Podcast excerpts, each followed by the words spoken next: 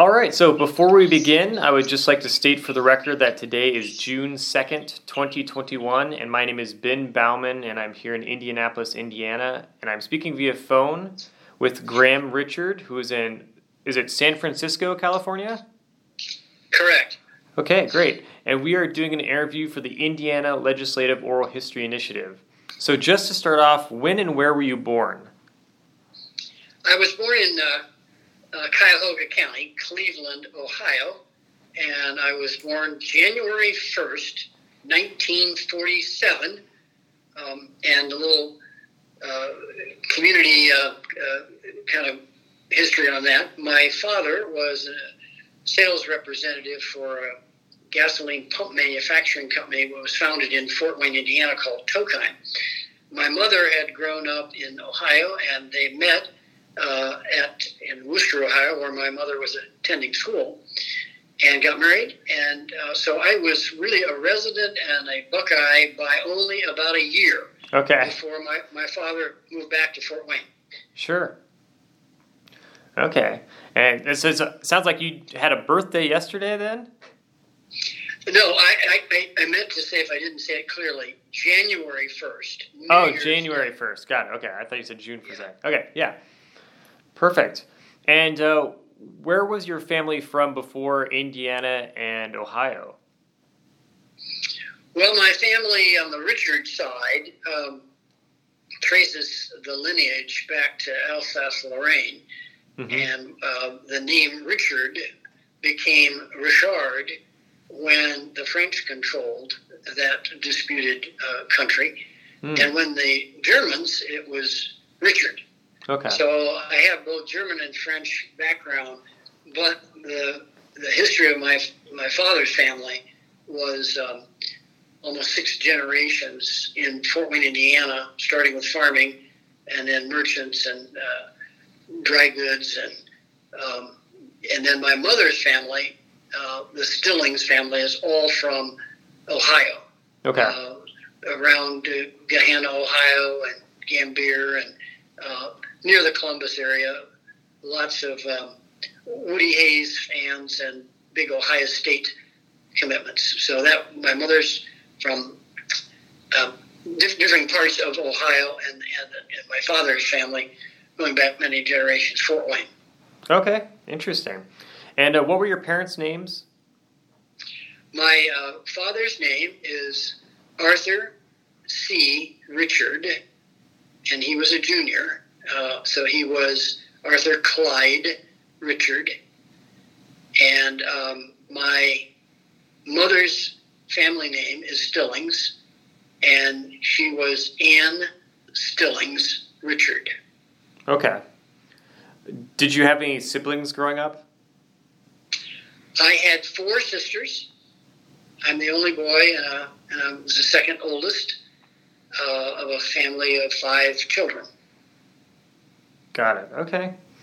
And how would you describe your childhood growing up? I would describe it as a 50s era, very active um, in, in the neighborhood and playing basketball and tennis and very active in extracurricular activities at school. Um, it was a period of time where you um, you had lots of different avenues for pursuing things you like to pursue. I was very active as a church member at Trinity Episcopal Church. I was a Boy Scout. Uh, I believe I might have set a record as the youngest Eagle Scout in the community at the time. And Wow. Scout God and Country Award winner. And in high school, I was the president of the student body at a time when the baby boomers were just pushing the enrollments in Northside High School through the roof, uh, quite literally. Uh, we had uh, a high school that was built for probably 800, and at one point we had 2,600 students in three shifts. Uh, so I was part of that you know, graduating in 1965, part of that whole wave of school corporations not having planned to build enough schools to handle the post-war baby boomer population. Yeah. Interesting. Okay. Who would you say was the most influential person in your childhood?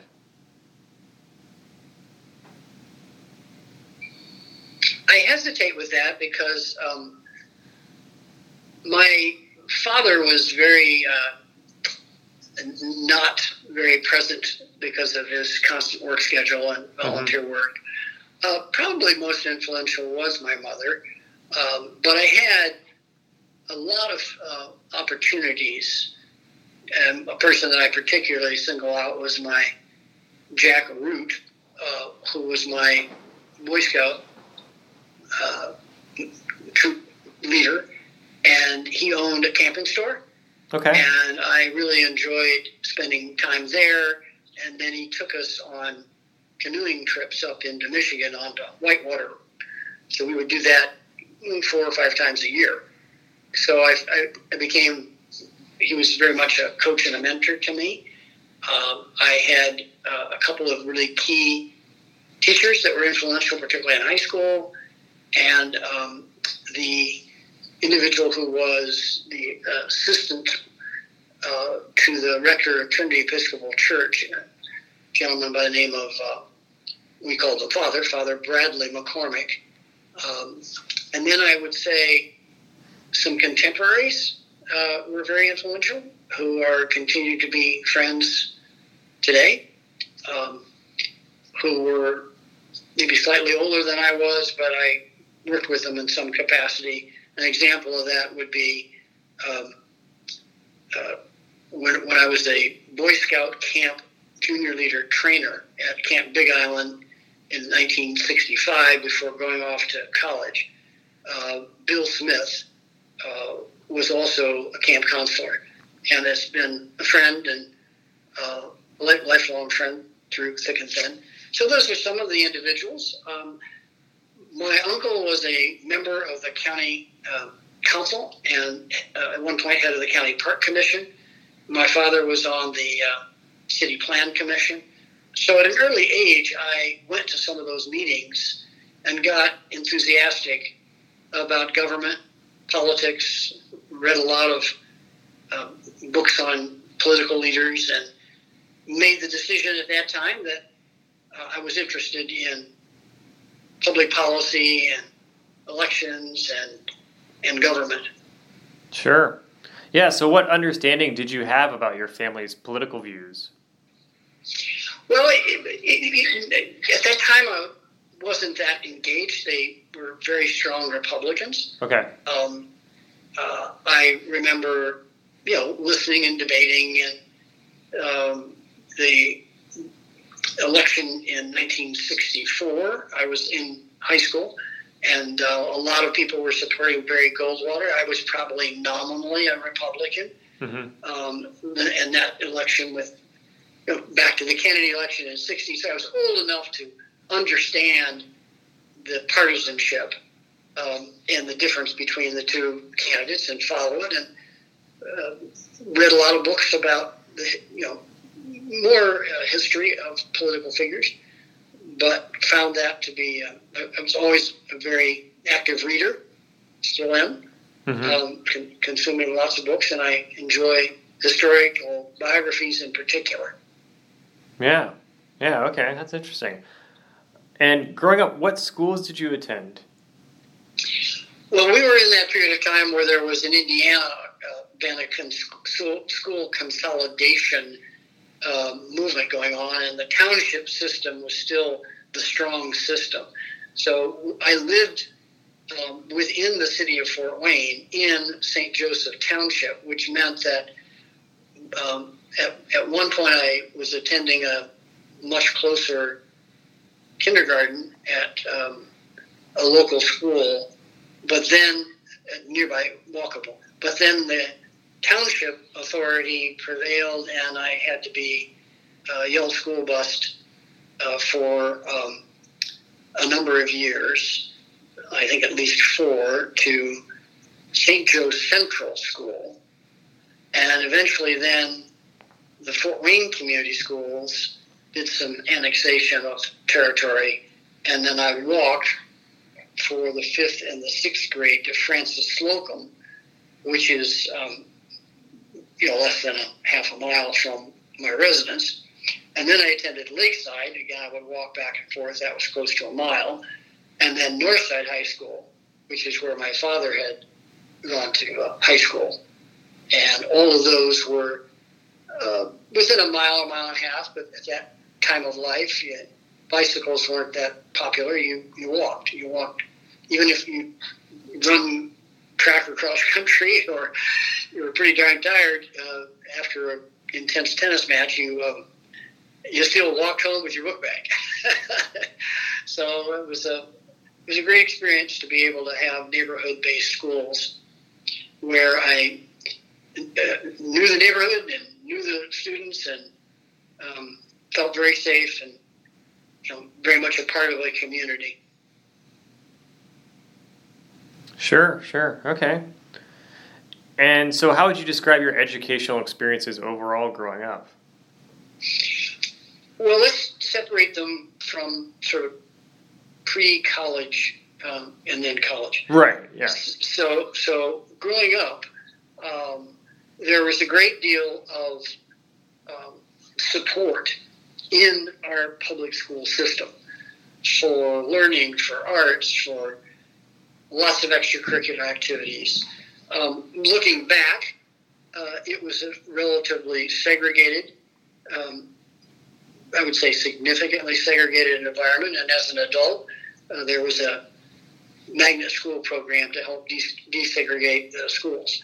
Okay. So I did not have much of a diversity of experience but I did have the good fortune to uh, have leadership roles as a class president or student body president and lots of extracurricular activities. So every day after school and weekends, I was involved in uh, speech and uh, tennis and at one point cross country and uh, student government and civic engagement across the community. I helped to start a number of organizations. As a high school student, in particular, a citywide youth council and an opportunity for campaigning to help build a children's zoo. And so there was a lot of activity with, with church, with school, with scouts. Um,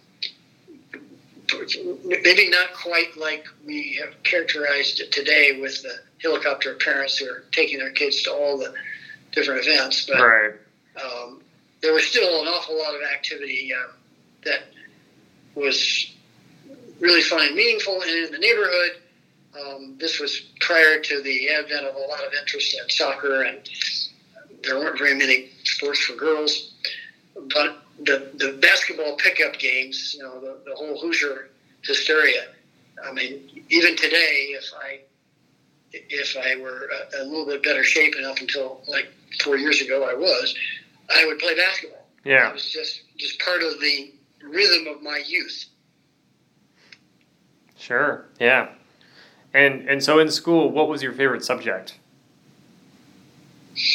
Well, it was a, it was a cross between um, history and what we would call now social science. Okay. And and uh, English. I, I loved particularly uh, literature, reading, Shakespeare plays. So I've always uh, those two would be my my favorite.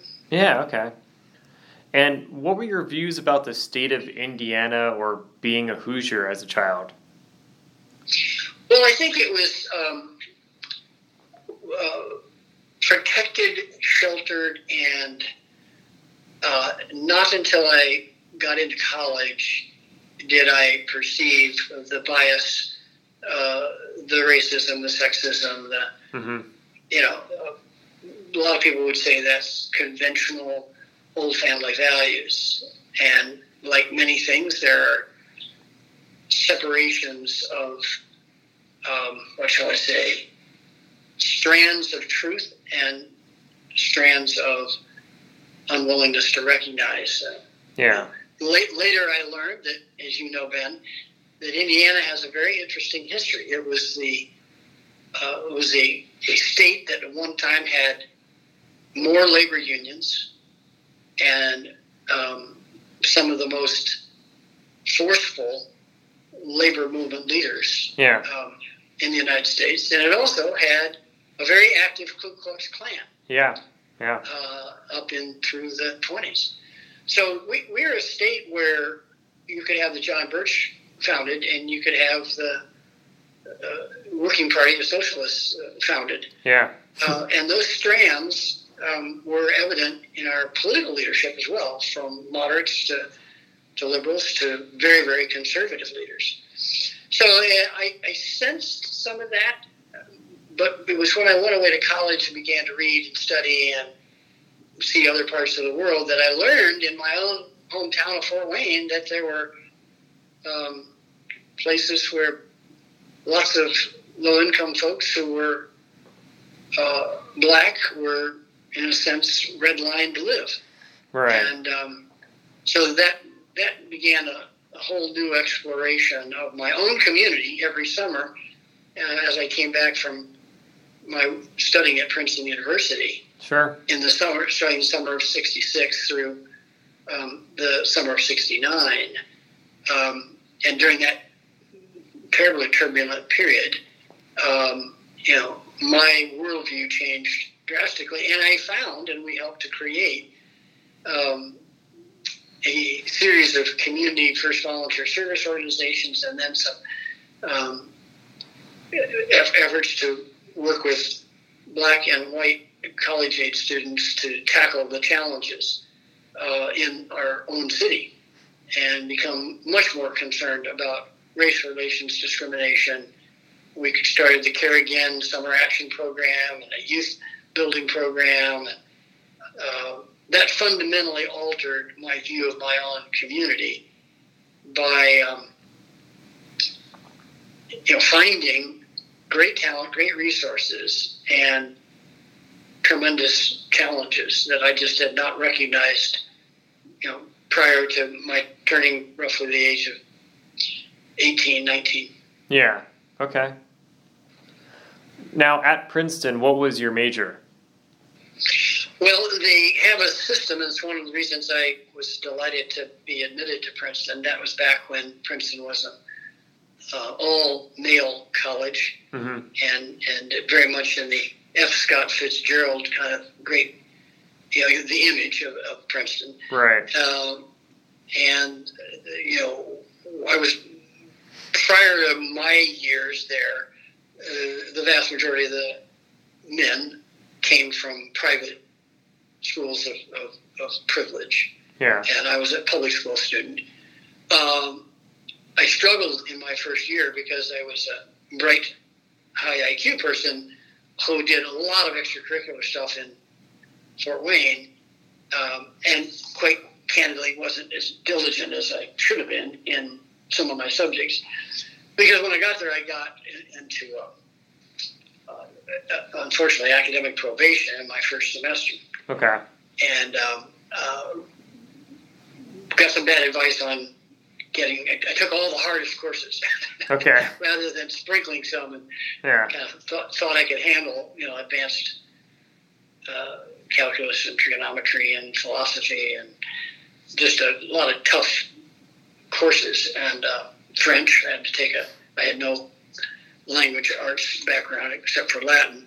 Anyway, long story short, I was able to have much better performance after that first semester. So I was able to compete and be admitted to the what at that time was called the Woodrow Wilson School of Public and International Affairs. Oh, okay. The name has since been changed to the Princeton School of Public and International Affairs due to the um, uh, l- less than stellar history of Woodrow Wilson in terms of race relations. So the university voted recently to remove his name uh, from that. Right. Even though he, even though he'd been the president of Princeton University and had been the governor of New Jersey and the president of the United States.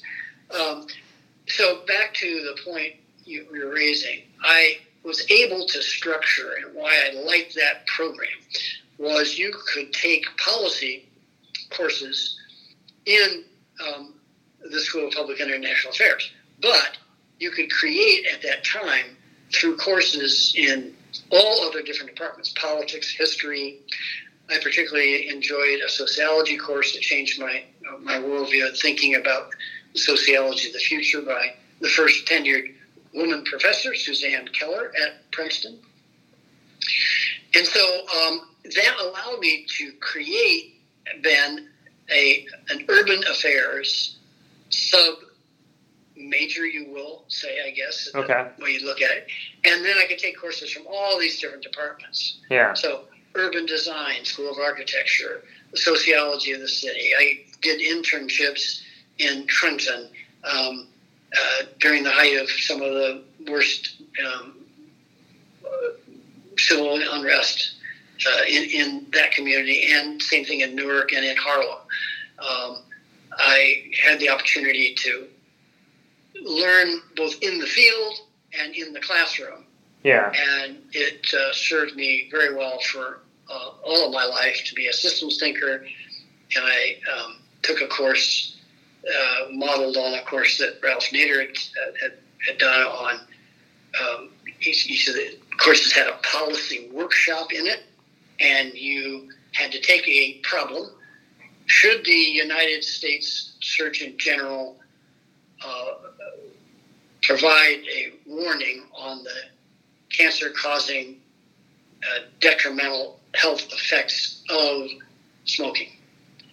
Uh, so we would take a particular problem statement and we learned a fast action way of researching and how to do policy research, which Right. uh, had served me in, in all my business and public life because that's the method by which I try to tackle a challenge and come up with the best solutions.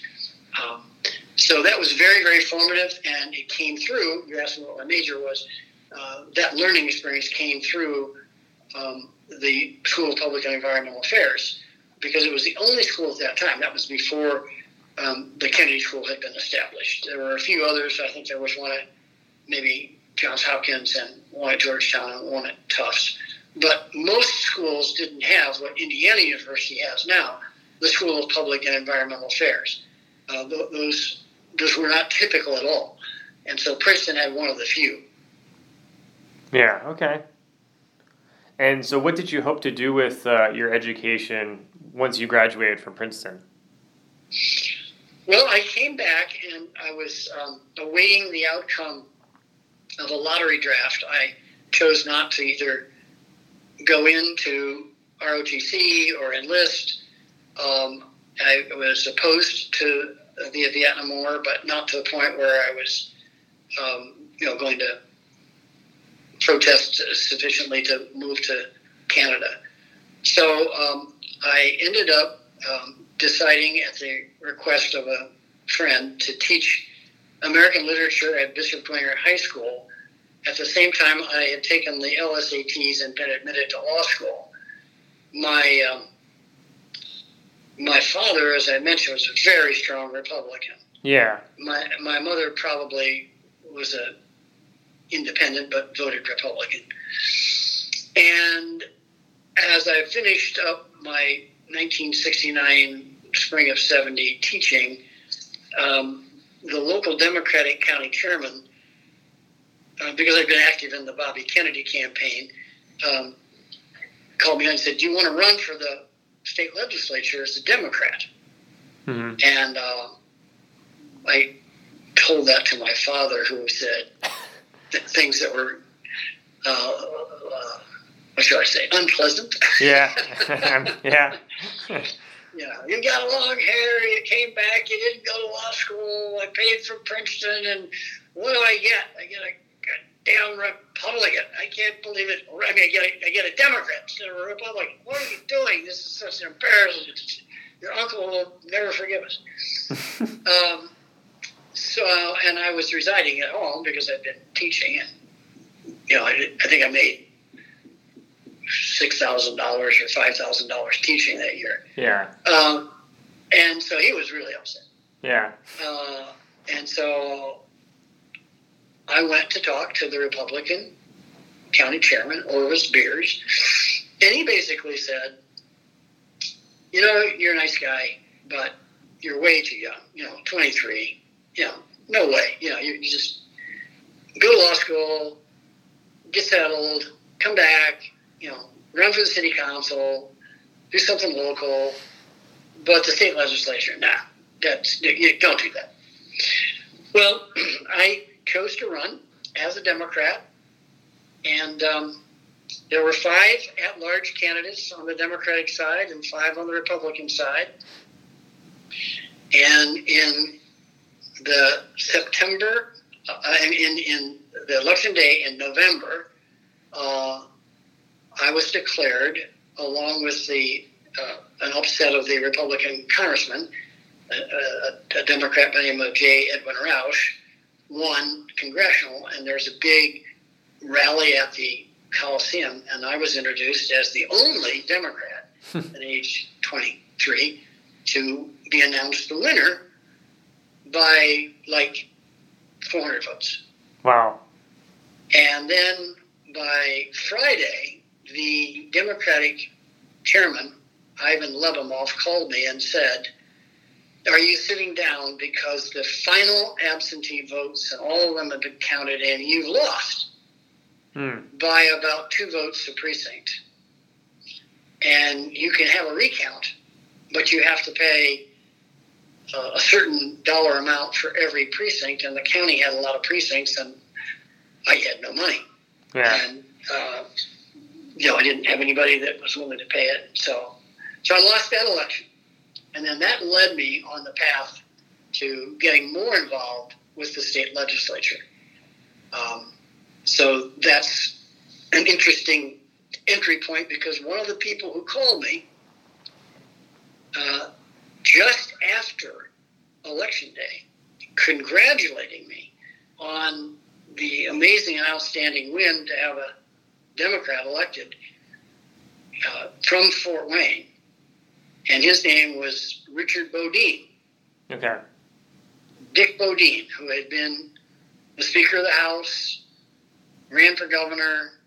He was back in working to become the minority leader uh, and work his way, you know, back up into the hierarchy of uh, state politics. He was from Mishawaka, and um, I became a good friend of Dick's, and he asked me to come and consider taking a job working as a legislative assistant. But then he said, but we really don't have any allocated places but there's a doorkeeper position. And I'm going to take the doorkeepers that I'm assigned by Doris Doerbeker, who at that time was the chair of the Republican led Committee on uh, Administration of the House, in a sense. Um, I'm not sure I have the title right, but um, so he hired, uh, you know, a Princeton educated and I think, Harvard educated and a bunch of really bright people to be doorkeepers. And there's a fun twist to this story. So we would obviously do research for the members of the caucus. We would look at bills that have been filed, write staff based in addition to the legislative council. And one day, I don't know whether it was me or one of the others, but Representative Doerbeker came out and saw that we weren't just opening and closing the doors, that we would be reading things and, and, and we create a little desk area and we would be writing up memos and yeah. And she went she went in and literally screamed at Bodine and said, Those aren't doorkeepers because all the people she hired were like, you know, octogenarians. Yeah. With a great smile and a stoop and you know had been loyal Republican Party leaders. Uh, and we were, you know, in our twenties and standing erect and giving people smiles and firm handshakes and and researching. And she screamed at him and said, "Those aren't doorkeepers. Those are damned researchers. You tricked me, Dick Bodine." And I'll tell you what I'm going to do.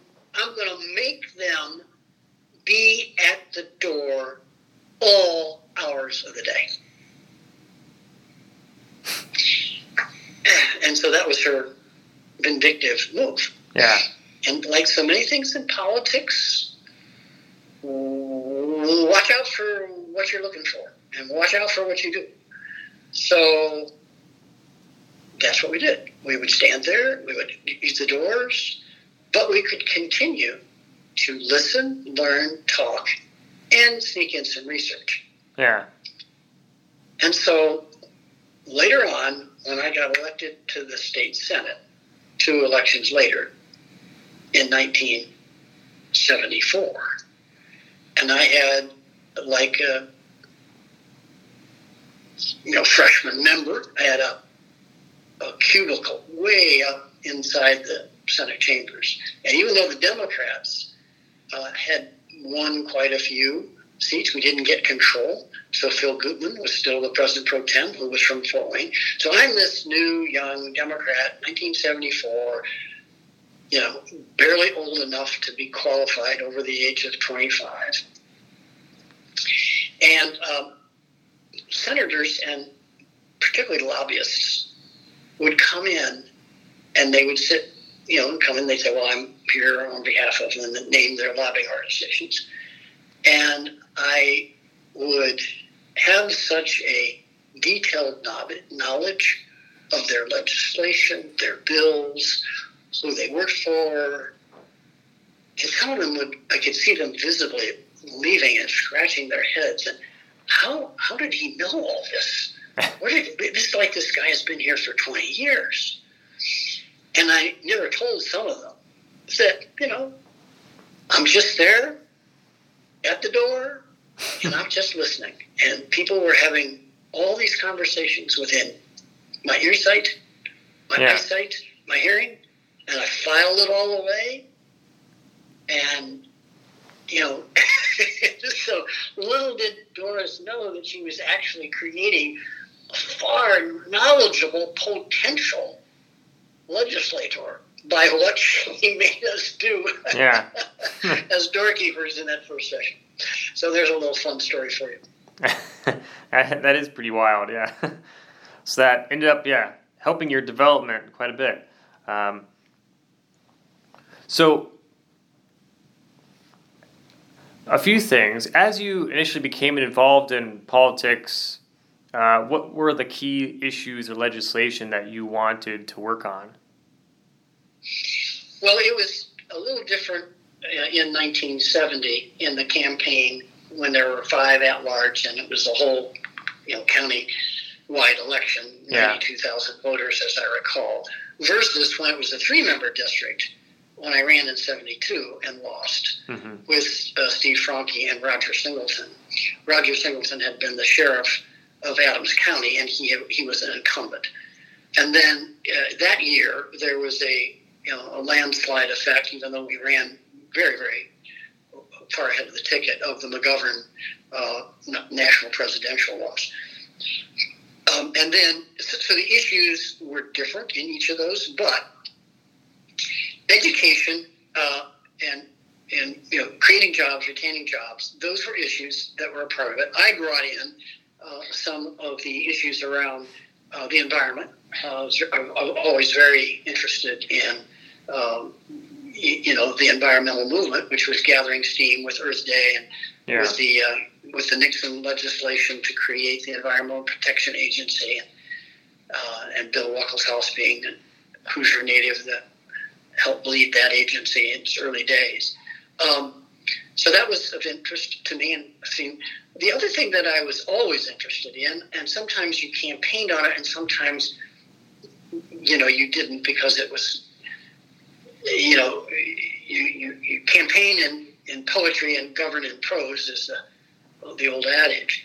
Um, so you'd listen to what it was that people were concerned about, but uh, but improvement of government, mm-hmm. uh, making government work better, has been a mantra of mine forever. So education, the environment, economic development, and um, how you make government work better, and that will come to be a, part of what I helped. Uh, when you asked me the question, what did I do as a four-year state senator that I look back on with pride, I can I can cite a few things in the making government work better that um, are still effective today. Yeah, those are the issues that I care about. Sure. And when you were running your campaign that eventually got you elected, did you have a particular campaign strategy? Well, the, the number one strategy was don't run in a multi-member district. If at all possible, run in a single-member district because of the dilution of your votes across particularly a, a, county and a community that was very Republican. So it was hard, hard as a Democrat to run and win in a multi-member district. Okay. Uh, so that's number one. Number two, I had learned uh, in the campaigns in 70, and then I helped manage a campaign for mayor in 1971 for Ivan Lebamoff. And I learned from a wonderful mentor by the name of Matt Reese, who was instrumental in West Virginia of putting together a system that now is very commonplace. Um, but it helped uh, John F. Kennedy in 1960 uh, in the primary win in West Virginia, which was uh, uh, uh you know not expected right. because of the of the nature of that uh, um, of, an anti-Catholicism kind of vote. Uh, but anyway, Matt Reese formed a firm, which we, we, the Democratic Party hired in 70 and 72 and 71. So I took those lessons and used that in a single member district. And it was basically what today we would call deep one on one politics. Mean, he had a whole system.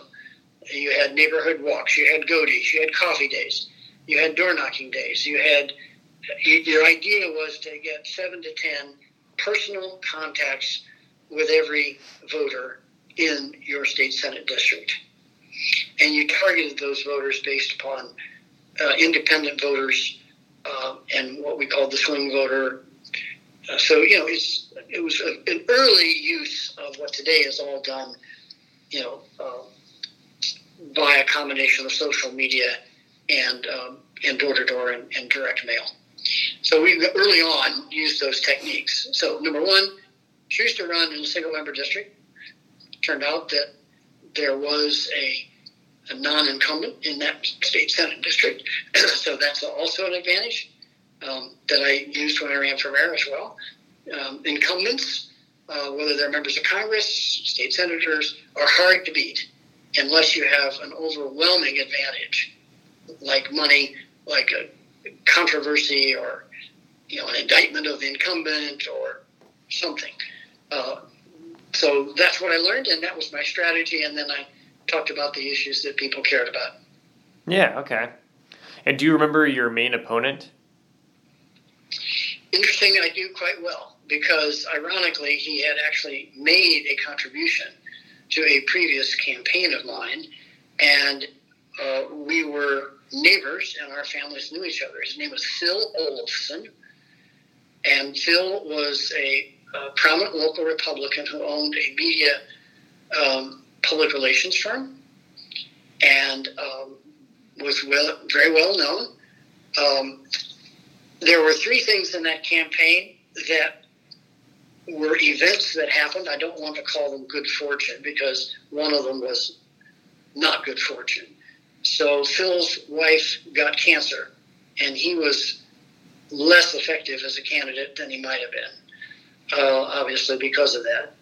The other thing that happened, which was, you know, the Watergate uh, debacle and Nixon's resigning from office.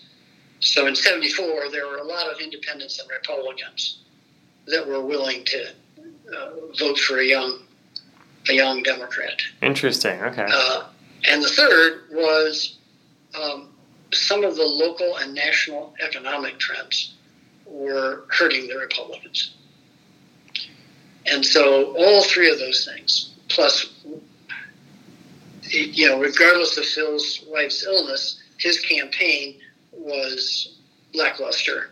Yeah. Uh, and he did not do the door to door and all the grassroots and and by the time I'd run three times, we had um, a very strong base of young volunteers.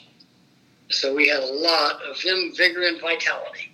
Yeah. And I, I think, you know, that people knew that, you know, hey, this guy's been, this is his third time out, you know. He, he must really want to become a state legislator, and, you know, let's give him a chance. Yeah. Okay. So how did your first election day feel like?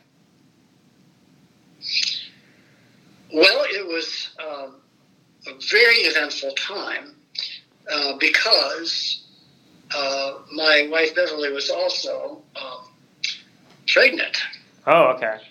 And so my daughter, Heather, was born um, December 28th, 1974.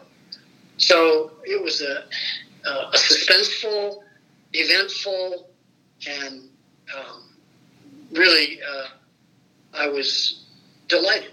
Yeah. I was look, I was looking forward to. I kind of knew the state house well because between jobs, I also worked for the state superintendent of public instruction, John Loughlin, um, and I did that um, after I was the doorkeeper slash researcher um, in the 1971 legislative session. Yeah. So I knew the State House. I, I you know, was very comfortable uh, having worked there and uh, had lots of friends, staff people, office holders. Um, so I, I was excited about the opportunity to get uh, get down there and and uh, get going. Sure. And another startup um, opportunity. I love doing. I love starting up things, businesses. That's another part of my life that I've always engaged in. Um, so, an example, during the time that I was doing my preparation to run in 72 and run in 74 eventually, uh, I started my own company and I helped to start uh, a cable TV company, a public television station, and I just did, you know, kind of advisory consulting work, which I've done all my life in different forms. We can talk about that later. But yeah. So I was excited about.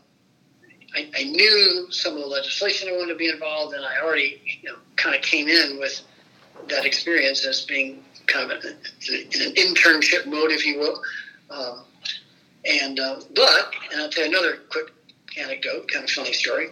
Um, I got laryngitis and got ill, you know, with the campaign, uh, the birth of my daughter, trying to get situated in Indianapolis, find a place, and all that stuff. So I ended up being okay, but I lost my voice. Uh, you know, I had really bad case of laryngitis. so, uh, like newer members, I had a seat on the very last row of uh, the chamber.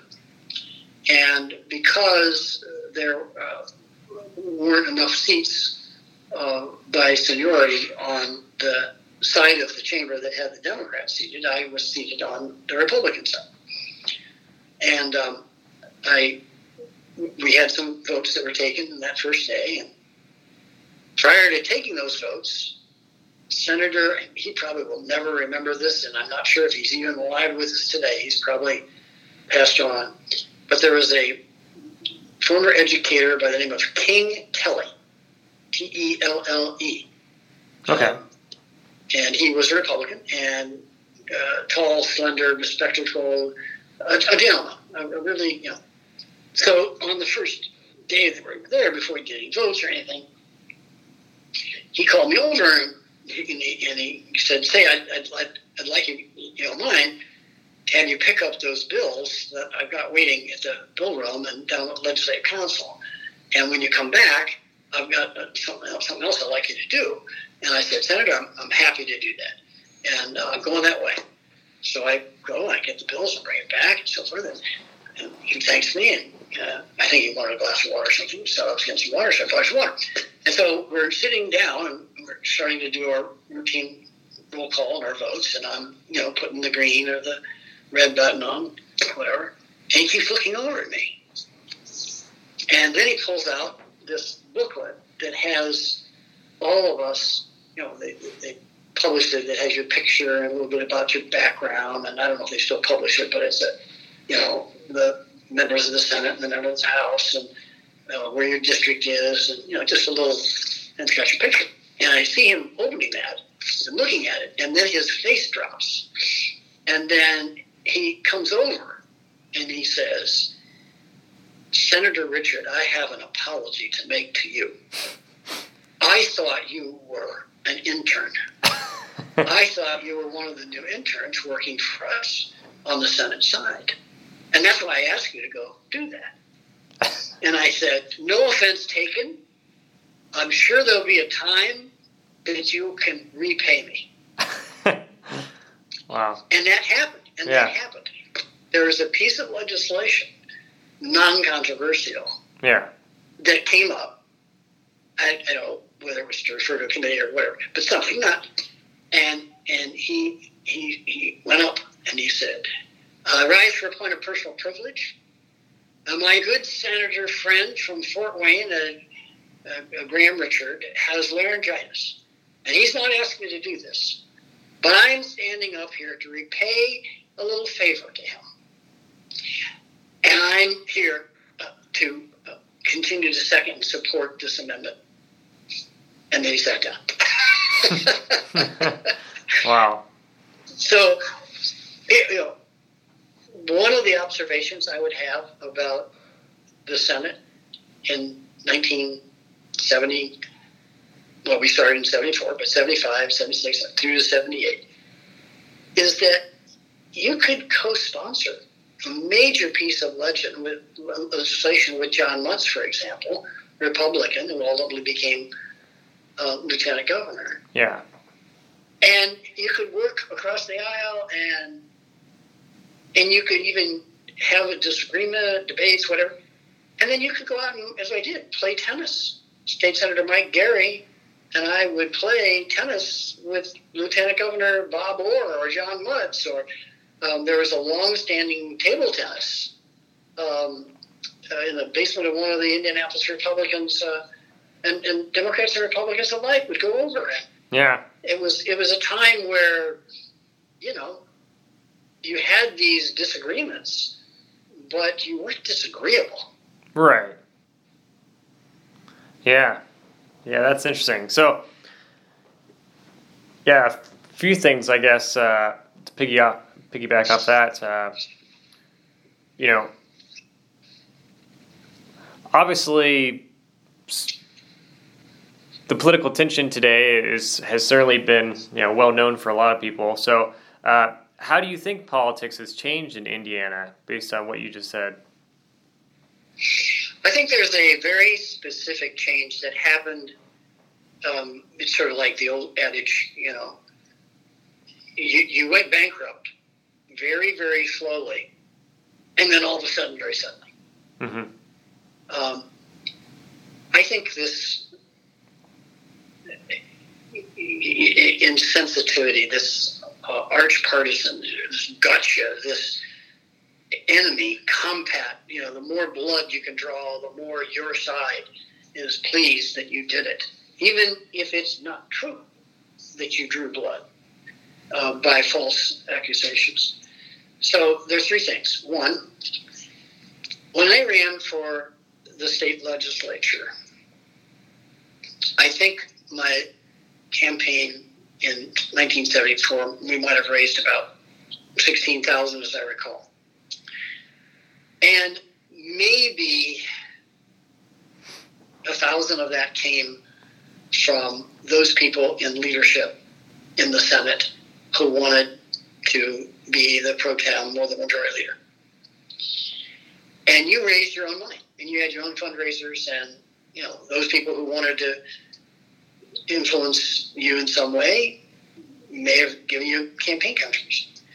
That started to change when the speaker and the pro tem, the minority leader in each house, started to raise massive amounts of money, millions of dollars, and then turn around and disperse that money to the favored candidates in their party for winning. Yeah. And more and more of the money came through legislative interest groups giving more and more money to the leadership. And you you became as a candidate dependent upon your parties. Now 10,000, 20, 50, 100, 150,000 that gave the speaker, the president pro tem, the minority leader, in both houses, massive power. Yeah. And it, in a sense, changed with a small d the democratization of campaign finance and funding. Because they also would do things like, hey, we're going to buy a, a, a poll to take a poll in your district. And we're buying it from a polling firm that's going to do polls in 50 legislative districts, and we're going to pay for it. But we may not share all the crosstabs with you. We'll interpret what it says for you in your district. Yeah. Okay, so all of a sudden, you as a candidate don't have the transparency and the, and oh, by the way, we're going to do direct mail. We got our direct mail firm, and they're going to do direct mail for all hundred districts or whichever districts they. Some of them they would write off as worthless, and so maybe they're going to choose sixty for democracy. Well, now that's being produced, mailed, sent out by your caucus and the Indiana State Democratic Party. So what does that do? It makes it harder for you to ever go against your caucus. Yeah. If the leadership says, we want you to vote on this equal rights amendment, on this abortion bill, on this, you know, all, all the controversial bills that we see in the legislature. And they, they then, there used to be a process where we would vote to have a caucus bind, which means you're expected to vote the way the majority of the caucus wants to. Now, I'm not in those caucuses, but I've been told that it's so perfunctory that if the leadership says this is a caucus bind, they don't even really take a vote because they know they're going to get a majority that's going to say, yeah, we all agree, because they're dependent upon what the leadership wants for them to be able to keep a primary opponent out of their campaign, being Yeah. primaried, Yeah. or or needing the money if you're in a marginally Republican or marginally Democratic district, you really have to raise. You know, I haven't looked at the numbers in this last cycle, but it doesn't surprise me. A contested race would be a quarter of a million dollars or more. Well, Yeah. that's that's just you know that's a fundamental change and shift.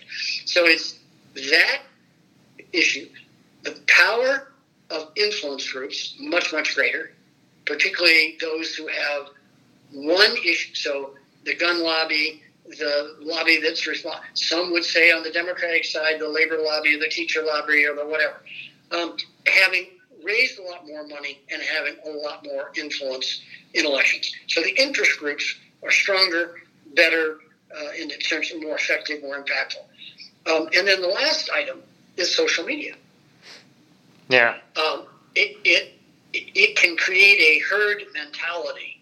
So if you had in in my Senate district years ago, if you had somebody that was really upset with um, you know a vote that I'd taken or whatever, they couldn't go on Nextdoor or Twitter and have their voice. So it may be one person that is really upset that Graham Richard voted to uh, have a mandatory uh, helmet law, uh, and they're just furious with me.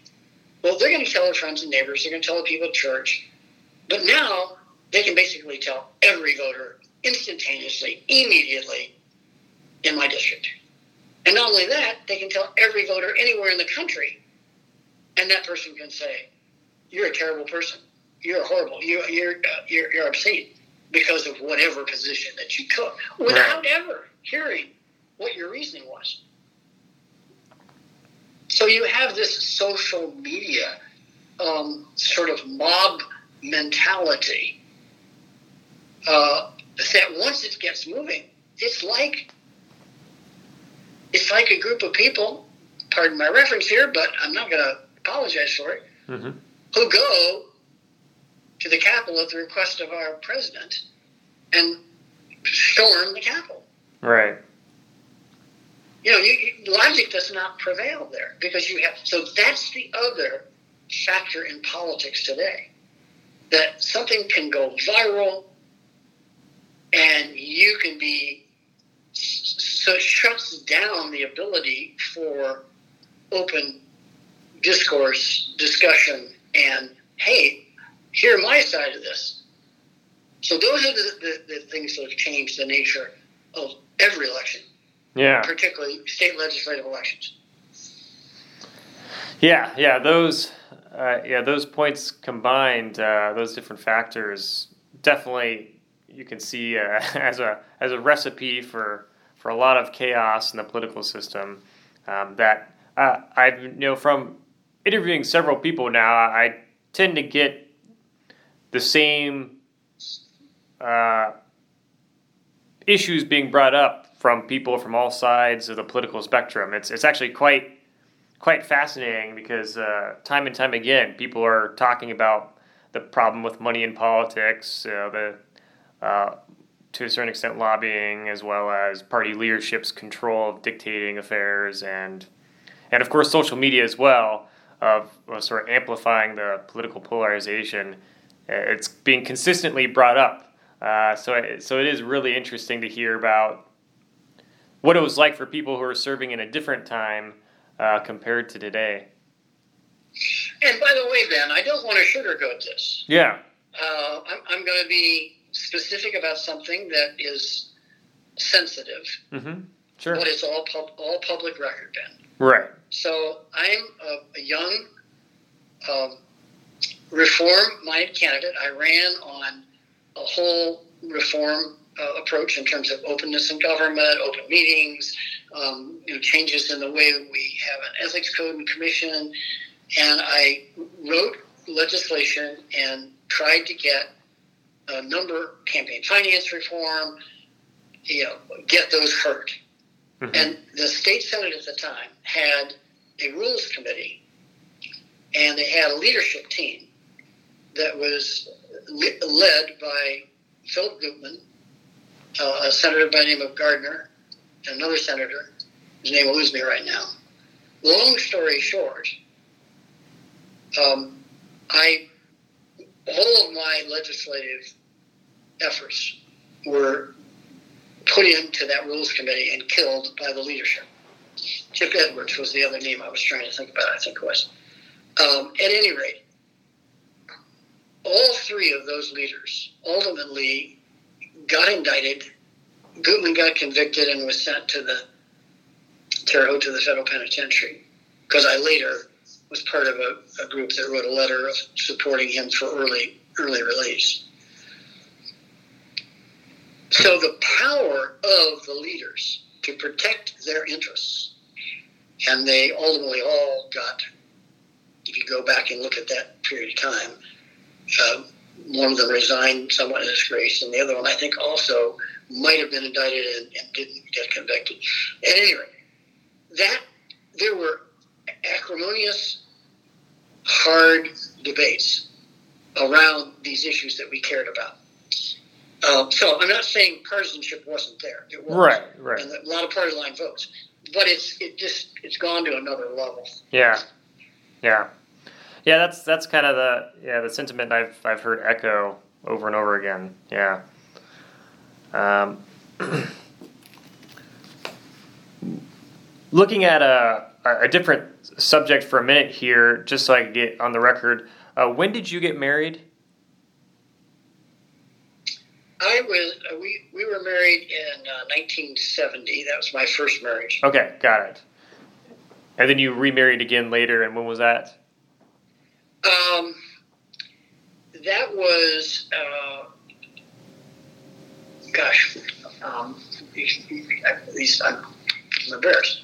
Um, no worries. it, it's uh, 1986. Okay, got it. Um, do you need precise dates? Or No, no, no. I, just, just so people can sort of get the timeline of your Yeah, life and stuff. Yeah, right. Yeah. So Um, I, my first my first marriage ended in uh, 1981. Okay. And how many children do you have? I have two children. Okay. Uh, I have a daughter, um, Heather, uh, and she uh, lives in the Bay Area. She lives in Sausalito. I have three grandchildren, uh, and then I have a son who was my um, my wife's, my current wife's birth son, Okay. and then I adopted him. Sure. His name his name is John. Okay. So now, thinking back to your political career and when you first get started in the General Assembly, uh, what were you thinking for the when you first walked into the state house for the first time as an elected official in the General Assembly? I, I was I was feeling a sense of kind of hope and optimism that we could do things in yeah. open government, that we could do things in all education, um, that we could do things in, in, improving services back to cities and communities, um, you know, I, I, environment, all the issues that I've talked to you about that I've been involved with um, over my life. Yeah. So yeah, I, I was very optimistic that we could form, you know, uh, form uh, uh, coalitions of progressive Republicans and Democrats. So that was my it was sense of hope and optimism. Yeah. Okay. Having come having come through, you know, uh, the you know impeachment process and uh, you know all the disruption, the opposition to the Vietnam War. I mean, if you look at the late '60s and the early '70s, um, very turbulent time in our history. Yeah. Sure. And so, when it came to the legislative process, I imagine, given all your prior experience, you felt pretty comfortable with everything going on in the assembly. Well, in addition to knowing where the bathrooms were and knowing a lot of the staff people at the legislative council, I also had the advantage of um, of thinking through how and with whom I would work. Yeah. To get get things done that needed to get done. So, for example, um, the there was a, a, a leadership effort to create a bipartisan commission for making state government work better. I'll just call it that. Right. Uh, it had a fancier title. And that was, again, the workings of government. I was very interested in that. So I followed that closely and ultimately became the co chair of a governmental reform uh, bipartisan effort uh, with Ned Lamkin on that, who was the majority leader from the House at the time, uh, John Mutz and I and others. And we worked in the interim, and we came up with a package of a number of bills. Um, and when I was talking not too long ago with my my friend, um, former uh, uh, Indiana Supreme Court Justice Frank Sullivan, Frank said, few people will know, Graham, that one of the things that you did through the chairing of that uh, joint interim committee was to get, for the first time, legislation passed that created an administrative code. And why is that important, Ben? Prior to the work that our committee did, if you, we call it the hip pocket regulator. If you were a state agency and you issued a regulation, you basically had that in somebody's hip pocket. Prior to computers, it was just a piece of paper somewhere in your office. There was no process by which you promulgated that regulation. So we created, in a sense, what today people would say was, and many other states already had it, federal government what was the administrative code. So you kept track of, of, of all the laws that were passed. Yeah. But where were you keeping track of all the regulations that were implementing that law? Right. So through a lot of work, we got that bill passed. So that you can't propose a regulation unless it's been radically changed. I don't think it has, without posting it in the Indiana Administrative Code, giving a period of time for public comment, hearings by the agency in most cases, and then you have to publish it back in that code. All this is digital now, of course, um, and make it available to the public. So that was one of the bills. Then we also had a very comprehensive piece of legislation people said never get passed, which was euphemistically called or named the Sunset Law. Okay. So we had we did an analysis uh, over the course of you know three years. I mean, lots of time ago, and, and ended up finding that there were. I, I'm just using an example here. 27 different workforce development programs in 14 different agencies, and many of the agency administrators had no idea that there was another program dealing with with ju- juvenile offenders to get workforce training to get back into the, the working world. And so we had all these overlapping jurisdictions, and we had multiple transportation agencies. So the end result was the creation of the Government Reorganization Reform Act, which led to a systematic series over 10 years of the termination of the authority in the state of Indiana statutes. Yeah. And the reexamination, you had to come back and affirmatively pass the authorizing for those agencies. At the same time, we, we grouped them, coupled them, like we put all the transportation entities together. That ultimately got merged into a state transportation agency. Same thing was true with Health Human Services. That ultimately became, you know, a, a streamlined FSSA.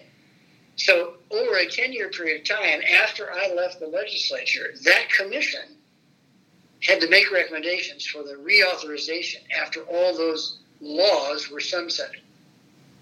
Yeah, okay. Sure. So of the things that I'm really proud of, you know, and then we had some open meetings, open records laws that got passed that are still, I believe, active today. But it was Frank Sullivan who said people will little know and, and never remember that it was your work that brought this kind of government reform, consolidation, transparency, visibility, open records, and that was all done with, at differing times, one House or Senate of one party and the other of the other party. Yeah. Sure. Yeah. That's interesting. Okay. Thinking about your interactions with your constituents, uh, how did you go about understanding the needs and wants of your constituents? Well, the um, you know every community has a tradition, and uh, the tradition is different, but it's fairly similar in most communities. And sometimes they call it the the fourth house or the something. They got a snappy name for it, but it's it's usually this. You come back from Indianapolis. You've been busy and exhausted. It's a Saturday, uh, and the local chamber of commerce hosts a gathering with the chamber members and all the legislators. And the higher up you are in leadership, the more important it is for you to be there and be featured. And I um, I found that uh, it, you know an interesting process. I always attended it, but it was so exclusive.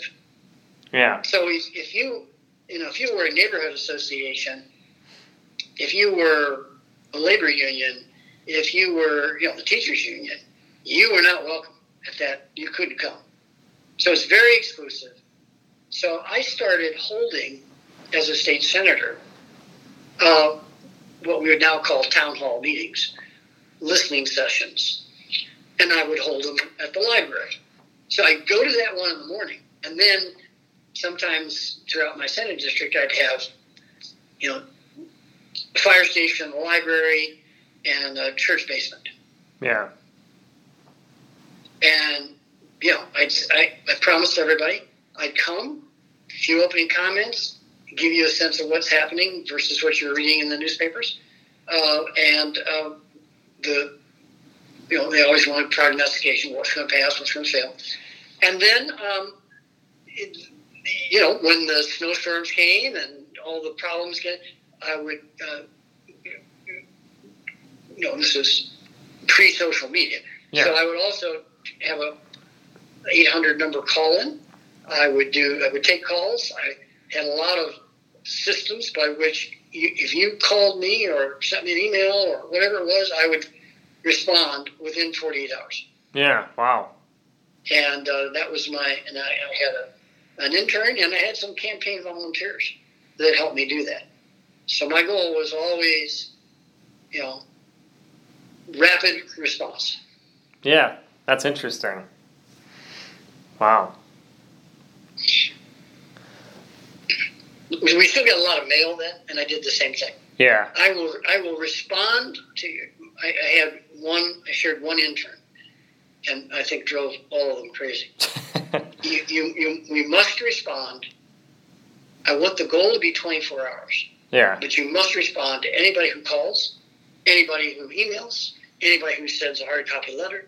The response has to go out uh, within 48 hours. Right. Okay. Yeah, that's that's really interesting. Wow. And I think we, for four years, I think we were pretty close to that. We were pretty pretty disciplined. Yeah, that's impressive. Now, if you signed your name on a petition and you left an address, that would take longer. Right, right. Sure. Do you remember the first bill that you sponsored?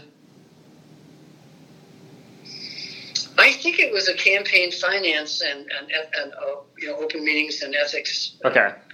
I think that's the first one I sponsored. Yeah. Um, I gosh, that's a long time ago. Um, but yeah, I'm pretty sure that was the first one. Sure. Remember, we just come out of Watergate, Yeah. and and the, the whole, you know, hiding and you know, uh, background stuff. I mean, all of that was highly visible in people's minds. Right. Lots of interest and in so that, transparency. that whole question, you know, common cause was really getting going, and you know, there's a whole, you know, ethics in government, openness, disclosure, open records laws. So, I'm pretty sure that my first bills included a, a package that had, you know, that that the common cause folks and the openness records, you know, open, you know, I know we had um, a lot of the journalists and news media organizations clamoring for that. Yeah. you know kind of the, the Freedom of Information Act for Indiana. Yeah, okay. What were the differences between members of the House and the Senate? Well, we had a period of time where the uh, the Speaker of the House was a Democrat, Okay.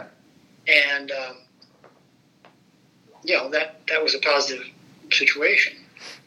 Um, and um, so my first two years, the Senate was controlled by the Republicans, Yeah. and the House was controlled by the Democrats. My second two years, uh, the, the Speaker of the House was a Republican, and the President pro tem uh, was Senator Frank O'Bannon, who went on to become Lieutenant Governor and then Governor. So I was very close to Frank, and you know I'd helped him get uh,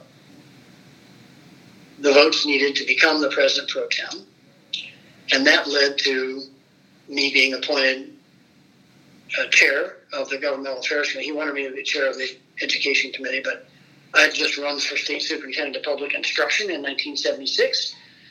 Uh, they were of, that's another story. They were desperate for a candidate. I've been a teacher, and a member of the education committee, and I'd worked hard on reforming and changing the school finance formula. So Right. I was recruited to be that um, nominee. So I ran statewide for that office. So anyway, I had you know visibility. I worked hard to elect Democratic state senators in '76, and we won the majority for the first time in many years, and the last time since today. I mean, uh, had I been there at any other probably time, I would never have had the opportunity to chair a committee, be a key member of the appropriations subcommittee, the finance committee, and was on the natural resources committee, and um, so by chairing governmental affairs, that gave me an opportunity to do the governmental reform work that I just described to you. Yeah. Absolutely. So, so the leaders, I mean, and I, again, I worked across the aisle during the time that John Mutz was not in leadership. Okay. Um, because, you know, Frank O'Bannon was. Um, so, you know, it was a period of time where Morris Mills was the most powerful, one of the most powerful senators in the state because he was chair of the finance committee, and then for two years he wasn't. So you know. Yeah. um, anyway, uh, your your question was who is in the leadership. Um, so um, I'm trying to think of the. I just lost his name. The speaker from '74 to '76 was uh, from Lake County, um, and then Kermit Burrous was the speaker after that. Right. Uh, and then, as I said, uh, Phil Gutman. And then after that, it was Frank O'Bannon from in the Senate. So after the 76 election, so for 77, 78, the Democrats had uh, leadership of the Senate. Right. Okay. Got it. And so when the Democrats didn't have leadership, especially, how did you garner support for your legislation? How often did you have to work across the aisle?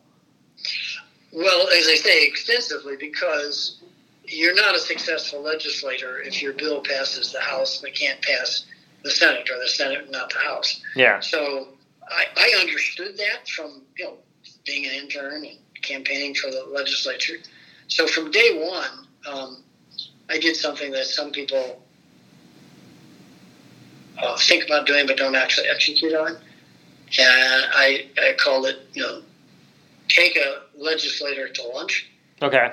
uh, and or breakfast. So I made a point of having a breakfast with anybody that would or lunch, one on one, who was, and this happened over a period of years, a Democratic senator, a Republican senator, a Democratic House member, a Republican House member. I attended all the events that were gatherings where, you know, there's, there's always four or five receptions every night. Uh, back in that time, particularly, lavish receptions from every trade association that ever existed. So, you know, you go to the chiropractors, the funeral directors, the um, volunteer firefighters, uh, whatever it is that night. And I would make a point of going up and introducing myself. I take that little book with the photos of the House members Yeah. and I memorize it. The Senate wasn't that hard because you're there. You know, you know the Right. The there are only 50 of them. and so I would make a point of introducing myself and trying to ask them questions, be attentive, listen. And then if there was some interest, say, well, I'd love to catch lunch with you sometime.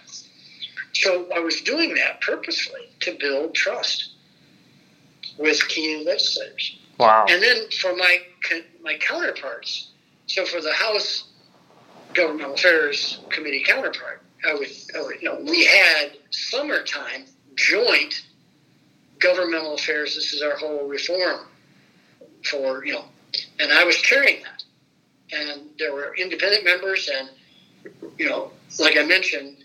Um, we had key members from the House and the Senate on part of that government reform commission, and um,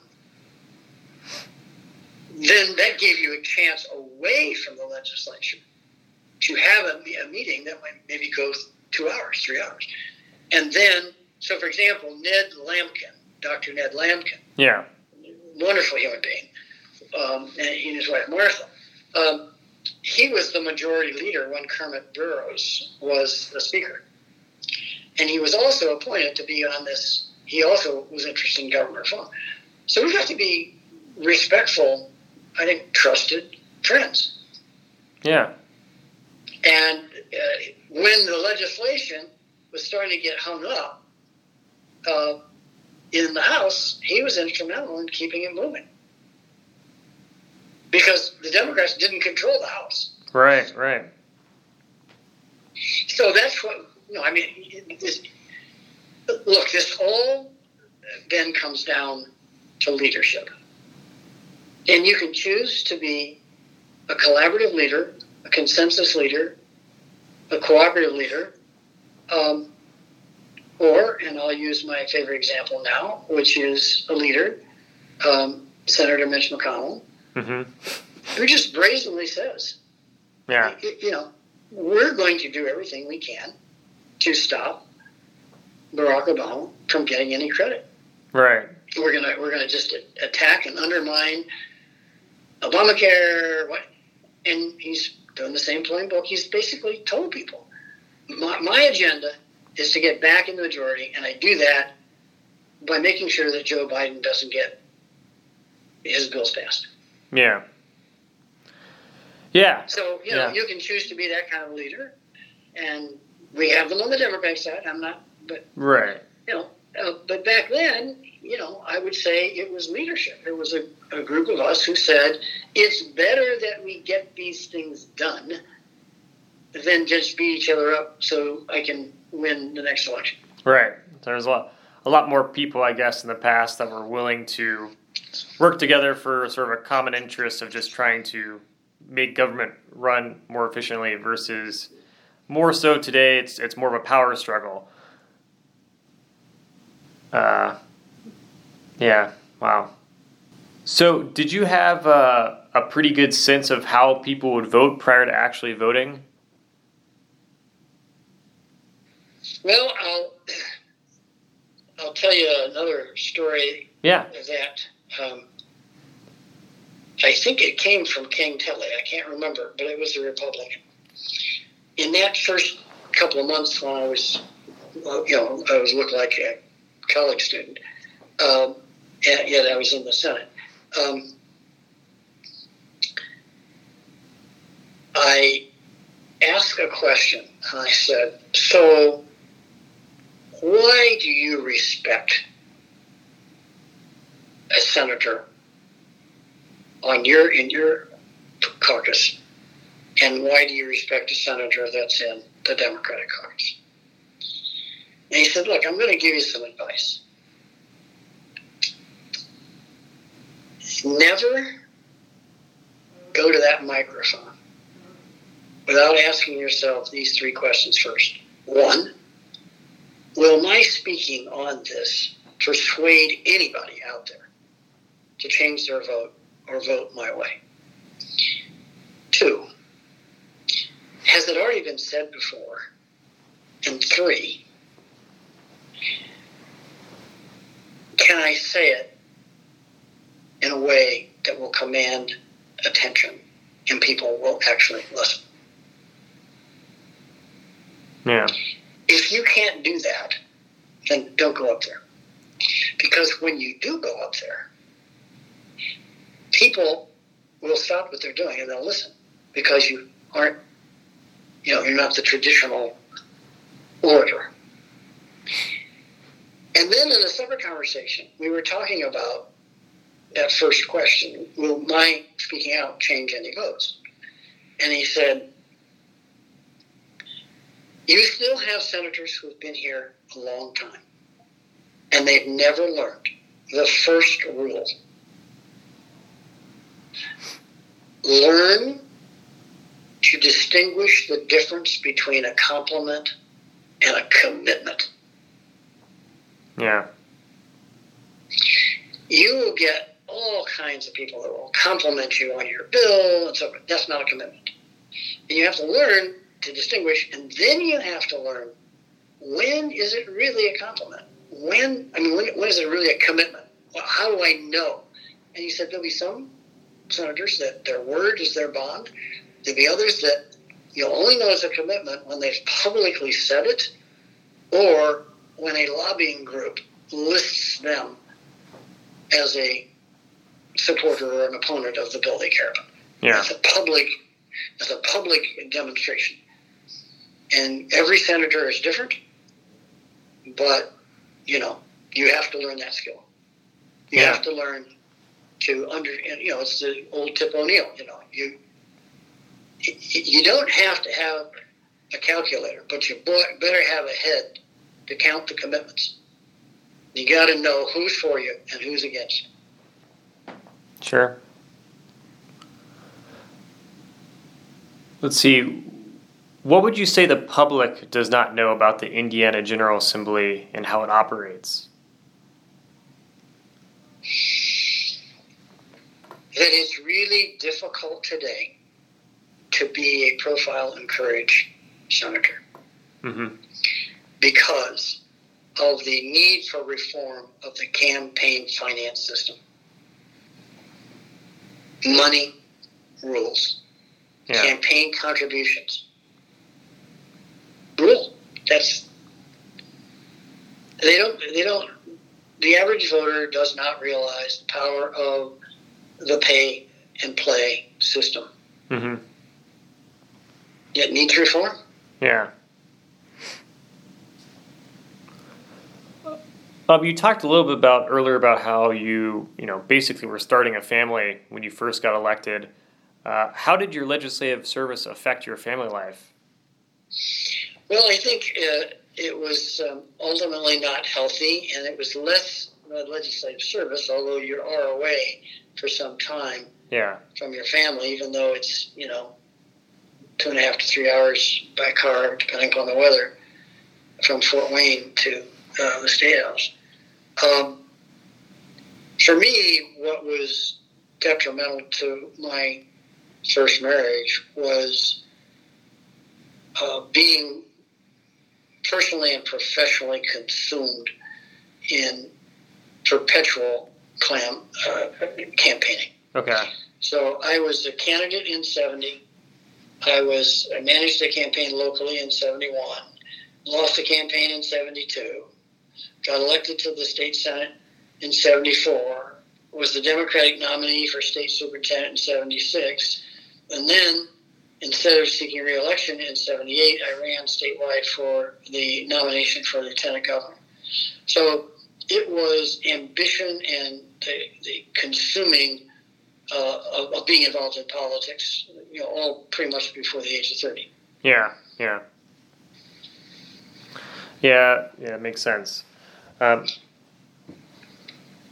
what would you say was the most controversial legislative issue during your time in the General Assembly? Well, uh, the one that was the highest and most visible was the legalization, uh, you know, the ratification of the Equal Rights Amendment. Uh, Yeah. I think we were the last state up until Virginia to, uh, and it won by one vote in the Senate uh, for the, uh, you know, the, the Indiana vote to Right. A couple of others that, you know, kind of are. Um, I mean, yes, you always had tremendous interest in bills that affected the labor, uh, the, the labor laws and the collective bargaining rights, and you know those sorts of issues, because there could be a large rallying of a significant number of people. But some that were localized that got a tremendous amount of uh, heat and visibility. Um, I remember Joe Brugenschmidt was uh, the chair of the uh, Senate Natural Resources Committee at that time, which had environment didn't have any energy issues. Those were in another committee, but um, Yeah. the the the land acquisition strategies and approach around the Hoosier National Forest and other federally controlled forest lands had gotten so um, challenging because there were some townships and even whole counties that were losing their tax base as property would become available. There was an agreement with the federal government that they had the right to buy that property and exclude other private owners uh, from being in that process. So that whole it was characterized as eminent domain. It, it, it had an element of eminent domain to it, but it wasn't really pure eminent domain. We had intense debates. I mean, that surprised me more than anything. I mean, the name calling, the fist shaking, the you know, woo, Yeah. um, and uh, large contingent of people coming in to protest that. So that's an example of an issue that got very hot, over and above you know the, the big issues of financing for public education and um, you know, some of the, I know one piece of reform legislation that has been coming around forever was the uh, abolishing local township trustees and local township or, or uh, allowing that to take place mm-hmm. by a county vote uh, to streamline local government. And, um, you know, a lot of people really want to keep their township system of government, and particularly those that are the office holders that are assessors and trustees. So that would always be a big a big issue. Yeah, sure. Now you mentioned the Equal Rights Amendment. Uh, to what what role did you have in the Equal Rights Amendment and the debates going on? Well, I was very strongly in favor mm-hmm. of and, and, and came out early and strong saying I would vote for the Equal Rights Amendment. But I remember this vividly. There was a tall, lanky lawyer, senator from Bloomington, Senator Pat Carroll, and there was a he was had his own law practice, and there was a a shorter, you know, Gilliam Hill, Harry kind of Democrat, Eldon Tipton, from the Terre Haute area. Mm-hmm. And uh, the two of them over a lot of things. But Eldon had, uh, unlike Pat and I, Pat and I had committed on all the surveys and all the, you know, women's rights advocacy groups that we were going to vote for. So we were kind of left alone because we were not persuadable to change yeah. the vote yeah. by the by the Phyllis Schlafly and other folks. But Eldon told one group during the campaign that he was for the Equal Rights Amendment, and they told another group they was they won't vote for it. So this ultimately passed by one vote. Yeah, and I think even New York Times, others were calling, and instead of interviewing Pat Carroll or Graham Richard, who've been ardent advocates, they always went to Mr. One Vote, who claimed that you know he, he was the reason yeah. He was the reason that the Equal Rights Amendment passed. So he got invited to the NOW conference and was celebrated as this hero from Indiana. Yeah. Even though he was on the fence and had told both parties up until the vote. That's funny. That he was, he was so, and Eldon will have a different story, but he and yeah. Pat, we're both in the same caucus, both in the. When one of the other would start to speak, the other would leave the caucus. It got that bad. Wow. And they just couldn't couldn't tolerate to hear each other. Yeah, so that's interesting. What would you say were the the the main arguments on each side for or against the Equal Rights Amendment uh, during your time? Well, I think um, the arguments for it have been pretty consistent, and you know, Birch Bayh was the author of that amendment, and um, you know, it's like why shouldn't women have the same rights that men have? Yeah. Voting rights, owning property rights. Uh, back then, there were many states and policies that a woman couldn't get her own credit card. It had to be in her husband's name. Wow. She couldn't have her own credit. She couldn't borrow. She couldn't buy a house. She couldn't. I mean, really, depending on where you were. Now, those were imposed sometimes by the financial institutions, sometimes by laws, by custom, by tradition, practice. Um, on the, uh, you know, one of the reasons Phyllis Schlafly and her whole um, Eagle Forum got so is they began to get women to turn against it because they said, oh, you know, you have this and you're going to lose uh, your uh, entitlements to your, your the, the, the pensions you, your, your, your husband dies and you're not going to get his pension anymore because equal rights, you know that. Yeah. So uh, tr- tremendous misinformation, just outright disinformation. Okay. Uh, about what the law would do, and that got a lot of people scared. And they were saying, "Oh, I don't, gee, I don't know, I don't, I don't want that." And so, you know, we would say equal pay, equal work, and they would say, "Well, you know, this happens, and they you you know you may not be able to get that job because they can't afford to pay you that. So there'll be no job there for you at all. Hmm. Okay.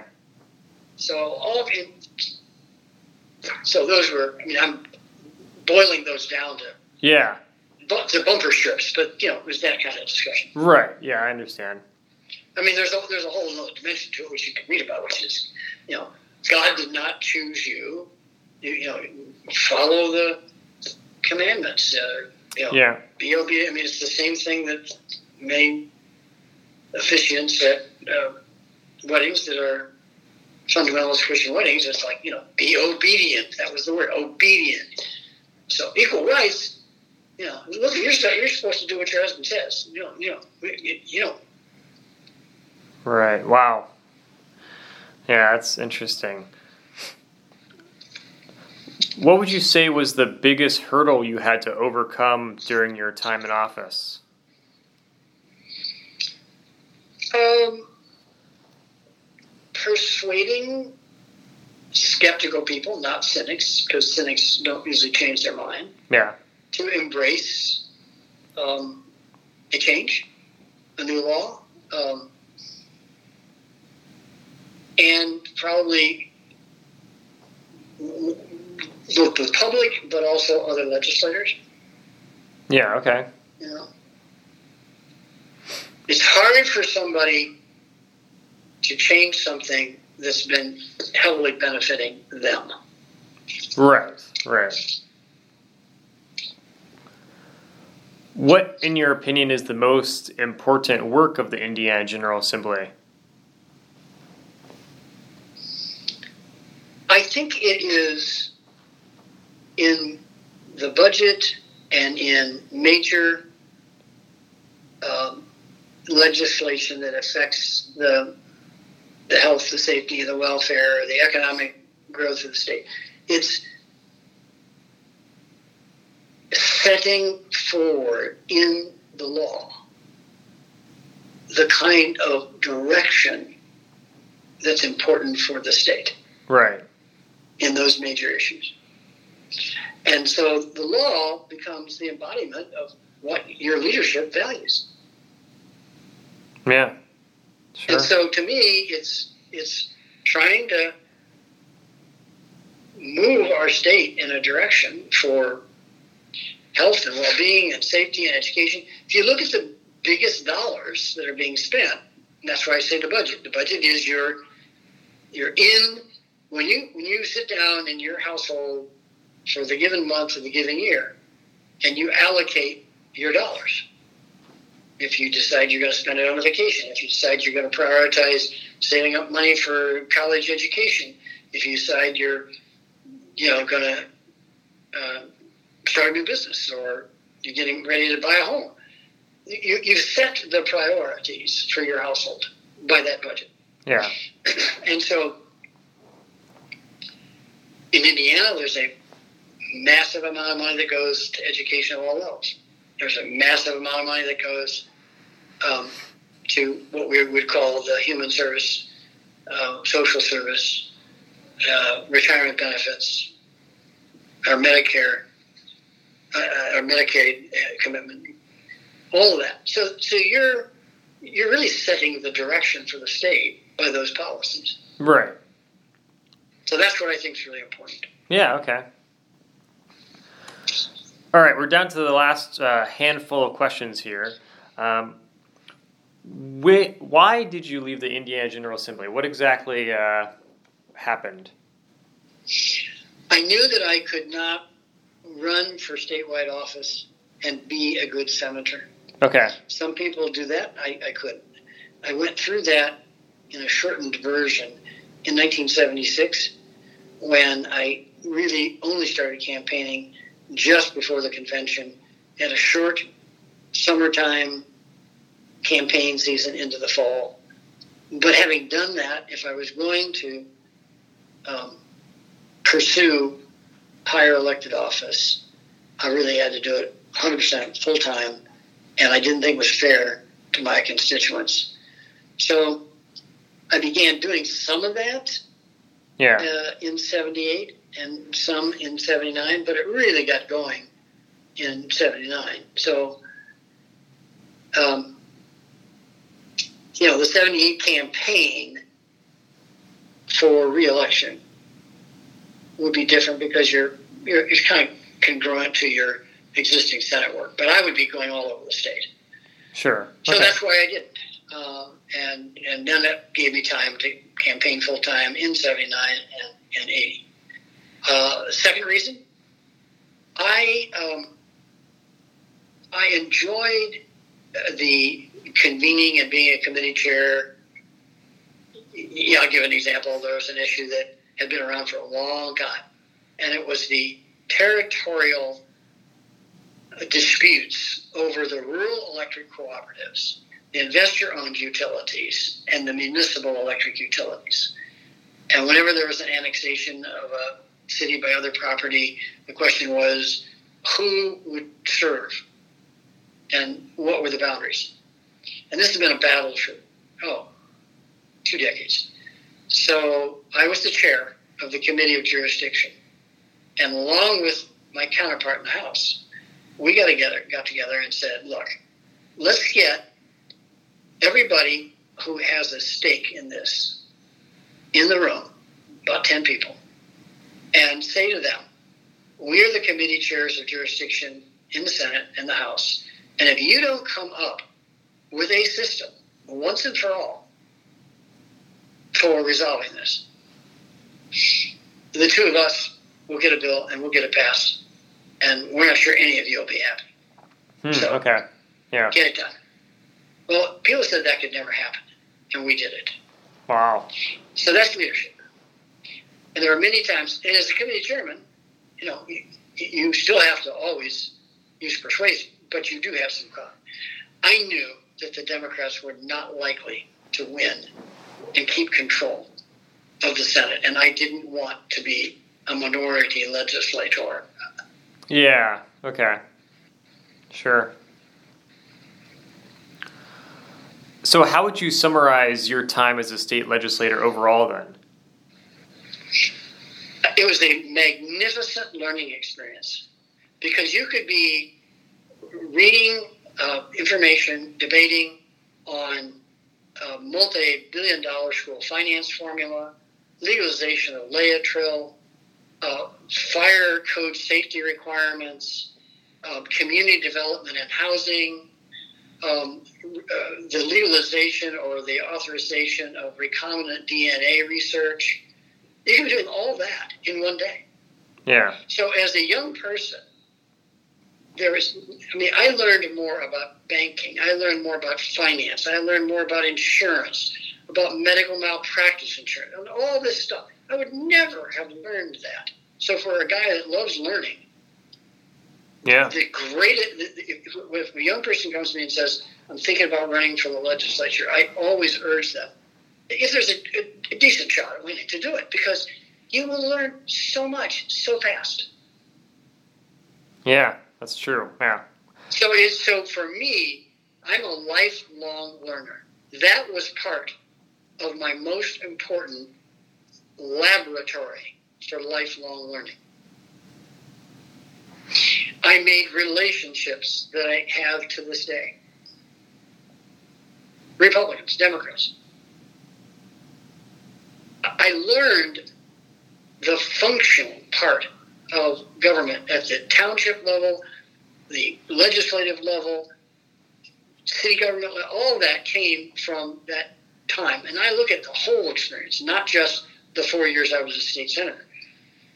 Because you learn while you're campaigning, you learn while you're a, an intern, you learn while you're uh, an assistant in the superintendent's office about the whole educational system. Yeah. I was I was asked I, I would not have been asked to get to, to co-chair a very valuable commission for me by uh, Evan Bayh and then Frank O'Bannon and then Joe Kernan, which was the state's what, what at that time was called Human Resource Investment Commission, our workforce board.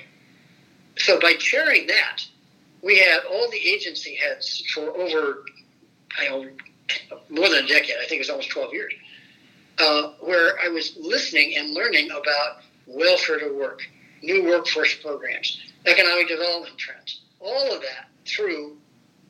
And, and then, then I was appointed to numerous boards and commissions. Um, I helped to start um, a, a, a, new business ventures. It was funded by some funding, and all those connections and relationships before I ran for Fort Wayne came from you know knowing Frank O'Bannon, uh, knowing people that I worked with, and they said, "Oh, Graham." You know, in fact, I was asked by uh, Evan Bayh's folks to to become the first uh, executive director of the very first lottery. I turned that down because I was, you know, had um, I didn't have the time to take a full time job in Indianapolis at the time that was offered to me. Sure. But my point is this: it's it's. So what did I learn? That was the foundational building block for many of the private sector. So I'm now I was an investor at Morehead Hydro and cogeneration. I'm now an investor in all kinds of clean energy technologies because I understood federal public policy, how it affected state public policy as it relates to clean energy. I understood what the you know, Indiana Utility Regulatory Commissions did, yeah. whose jurisdiction was, and what PURPA meant, and all. So it, it was again this laboratory of learning that opened many, many more opportunities for more learning. Yeah, yeah. And I was a much, much better mayor of Fort Wayne, Indiana, because I understood the inner workings of state government. I knew how, I knew which lobbyists to hire, I knew what to go after, how to work with the, with the Republican committee chairs in the House and the Senate. I understood how to leverage public and private funds to get things done in Fort Wayne. I, I was a co sponsor way back when in what was called with Senator Bob Kovach of Mishawaka at the time and others, which was called tax incremental finance. We had one of the first programs in the country that was critical for economic development incentives and strategy. Ever since we got that passed in like 78. Yeah. Wow. Now, did you have any regrets as a legislator? Well, you do. Um, there are times when I think I might have been able to be more persuasive by being less, um, being a better listener. Okay. And understanding what's behind an emotion or a comment from a legislator. Yeah. And then accommodating that, compromising, hearing and incorporating that to get a bill done better, faster. I was not a terrible listener, I've always been a talker.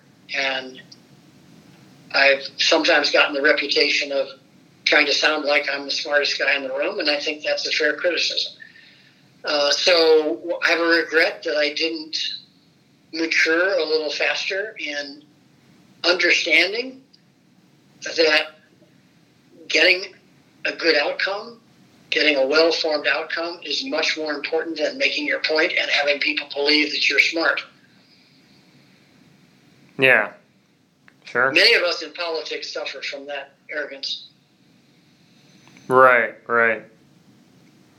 So, what advice would you give to future legislators or even current legislators? Seek first to understand and listen. Uh, what is it that really is is behind the emotion and the motivation of somebody who is a skeptic about your legislation? Ignore the cynics because you're not going to convince them. Um, and then the other is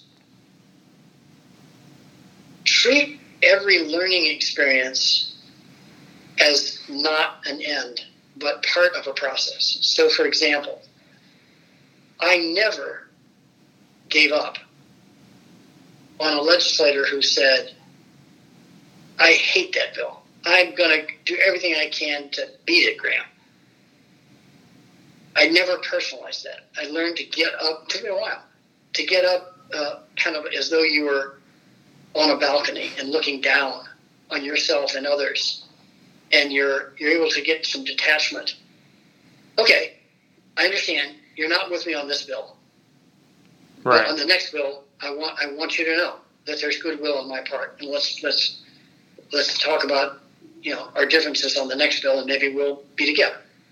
That is hard, hard, hard to do when people exchange bitter, nasty words and put things on Twitter and say them out to the world. Really Yeah. hard to do. But we need that more than anything. Because the person who's against you on one bill may be for you on the next bill. Yeah. I understand. So that's my advice. Try not to personalize it. Try Right. not to personalize it. Let's see. Last couple questions here. Uh, what, if any, enduring qualities do Hoosiers still have or hold dear? Would you repeat that again? I could not hear it. Yeah. Uh, what, if any, enduring qualities do Hoosiers still have or hold dear? Well, I think uh, it's hard to generalize. I think you know Hoosiers are a wide range of people. We talked about that earlier. I mean, Yeah. you can have a uh, you can have a person of the same political party.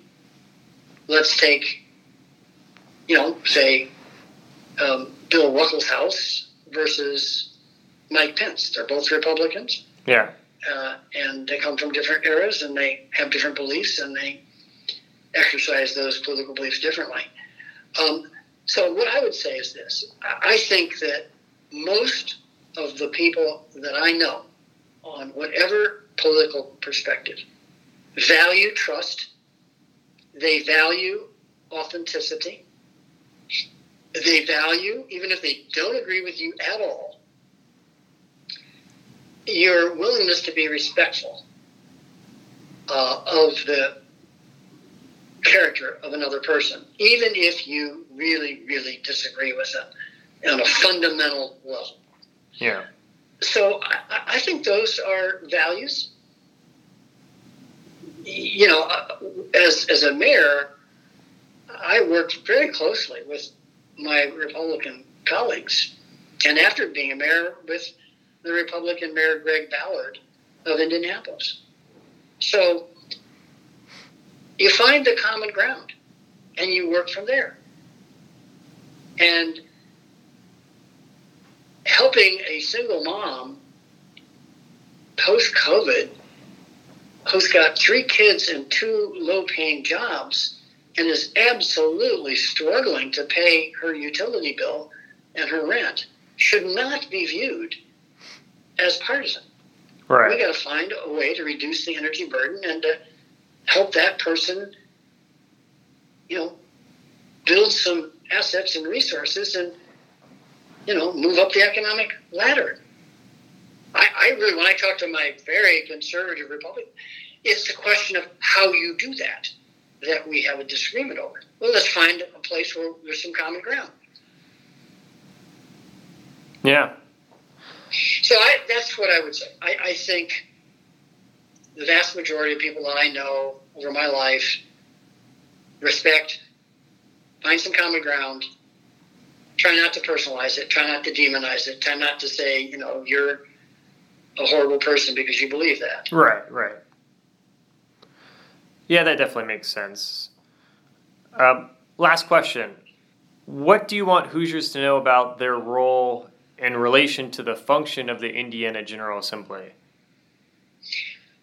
Well, it's number one, it is a very important office, and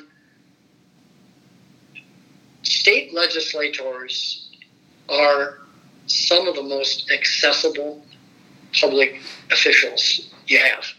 So, what I want them to know is don't be afraid to call up, old fashioned, call up, go to a meeting, organize a meeting with a legislator and just ha- have a brown bag lunch, a coffee once we're out of COVID, a coffee clutch, you know, organize an online gathering uh, if you need to with with your neighborhood association, your church group, your social group. Yeah, Get to know your legislator. yeah, Tell them what you care about. To ke- Keep the channels of communication and trust building going. It's so simple. Oh, I, I would make presentations to business leaders in Fort Wayne, and I would say this is before and after I was legislator. I'd say, "What's the name of your state rep- representative? What's the name of your state senator? When's the last time you communicated in some direct way with that person? Right. Why? Why not? Why haven't you done that? It's a low lift. Doesn't take much. Thank you so much, Ben. It's been wonderful. Yeah, absolutely. I, I appreciate. Look forward to hearing more about your history.